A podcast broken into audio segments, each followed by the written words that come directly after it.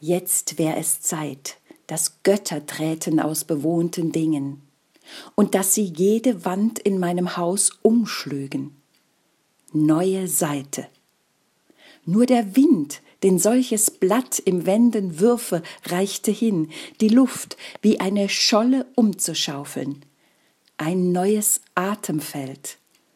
O Götter, Götter, ihr oft Schläfer in den Dingen, die heiter aufstehen, die sich an den Brunnen, die wir vermuten, Hals und Antlitz waschen und die ihr Ausgeruhtsein leicht hinzutun zu dem, was voll scheint, unserm vollen Leben.